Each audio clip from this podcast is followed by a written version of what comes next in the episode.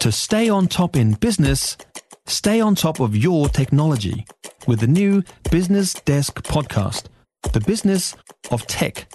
Listen on iHeartRadio or wherever you get your podcasts. Adam Cooper, News Talk ZB Wellington Sports Reader with us. Hey, Coops. Hey, Heather, how are you? Yeah, very well, thank you. So we've got Matt Henry back in the Black Caps. We do, and it will come as welcome relief. Um, obviously, missing that first test, the 267 run loss, just grim scenes across the few days that, that it did last at Mount Maunganui. Both, I think, issues with batting and bowling. So, uh, I mean, with Matt Henry coming back and obviously, you'd look to sort of see, well, who does he come in for in terms of that bowling effort? And he probably comes in for one of the, the newbies that was there last time, Blair Tickner or Scott Kuggeleijn.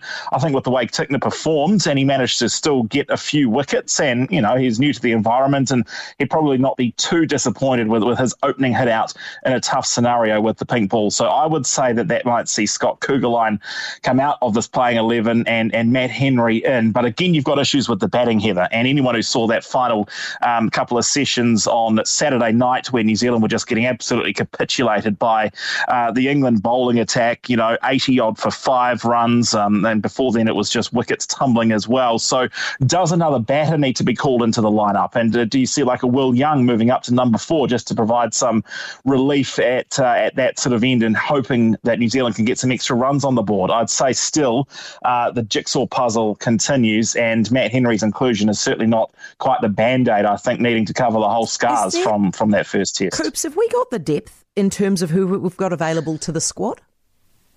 Well, we've got the depth in terms of players that uh, haven't been selected for various reasons. I mean, it's just for me still go back to thinking it is madness that Trent Boult, who lives you know a very short distance from uh, Mount Maunganui Bay Oval, just wasn't there um, the other night when you know New Zealand bowlers desperately looked like they needed him. Um, you know, there is the options there, but I think it is pretty concerning when you look at the the young um, bowlers coming through, especially when someone that because of their age you'd hope will be around for a lot longer and Kyle Jamieson is, is seems to be heading to what we've seen with many of our other you know extremely fast bowlers, the likes of um, Shane Bond um, and and others like Adam Milne over the years, just really prone to injuries. So it does worry you when you see sort of the depth and those that are getting reasonably good stats in domestic cricket. Heather, the likes of Doug Bracewell, again, aren't young. They're not you know going to be playing yeah. for another ten years at the top level, and we're still using Neil Wagner, who has just really lost some of his threatening abilities with the short balls and things from what we used to see from him. So yeah, it's it's concerning, and this is starting to expose, I think, a problem that that will continue. Yeah, I think you're right. Hey, but how about the breakers though? How about the breakers? It sort of saved the weekend of New Zealand sport in some ways, didn't it? Um, seeing the, the Breakers sort of, I, I, think for me, it was seeing that result last night solidify their spot in the grand final series over Tasmania and a tough ask now against the Sydney Kings. It reminds me of what that Breakers club was all about in the mid 2000s when they went through that dream run of three straight titles. Just the way they've come together as a team under their coach, Mody Maor, who was called in this year.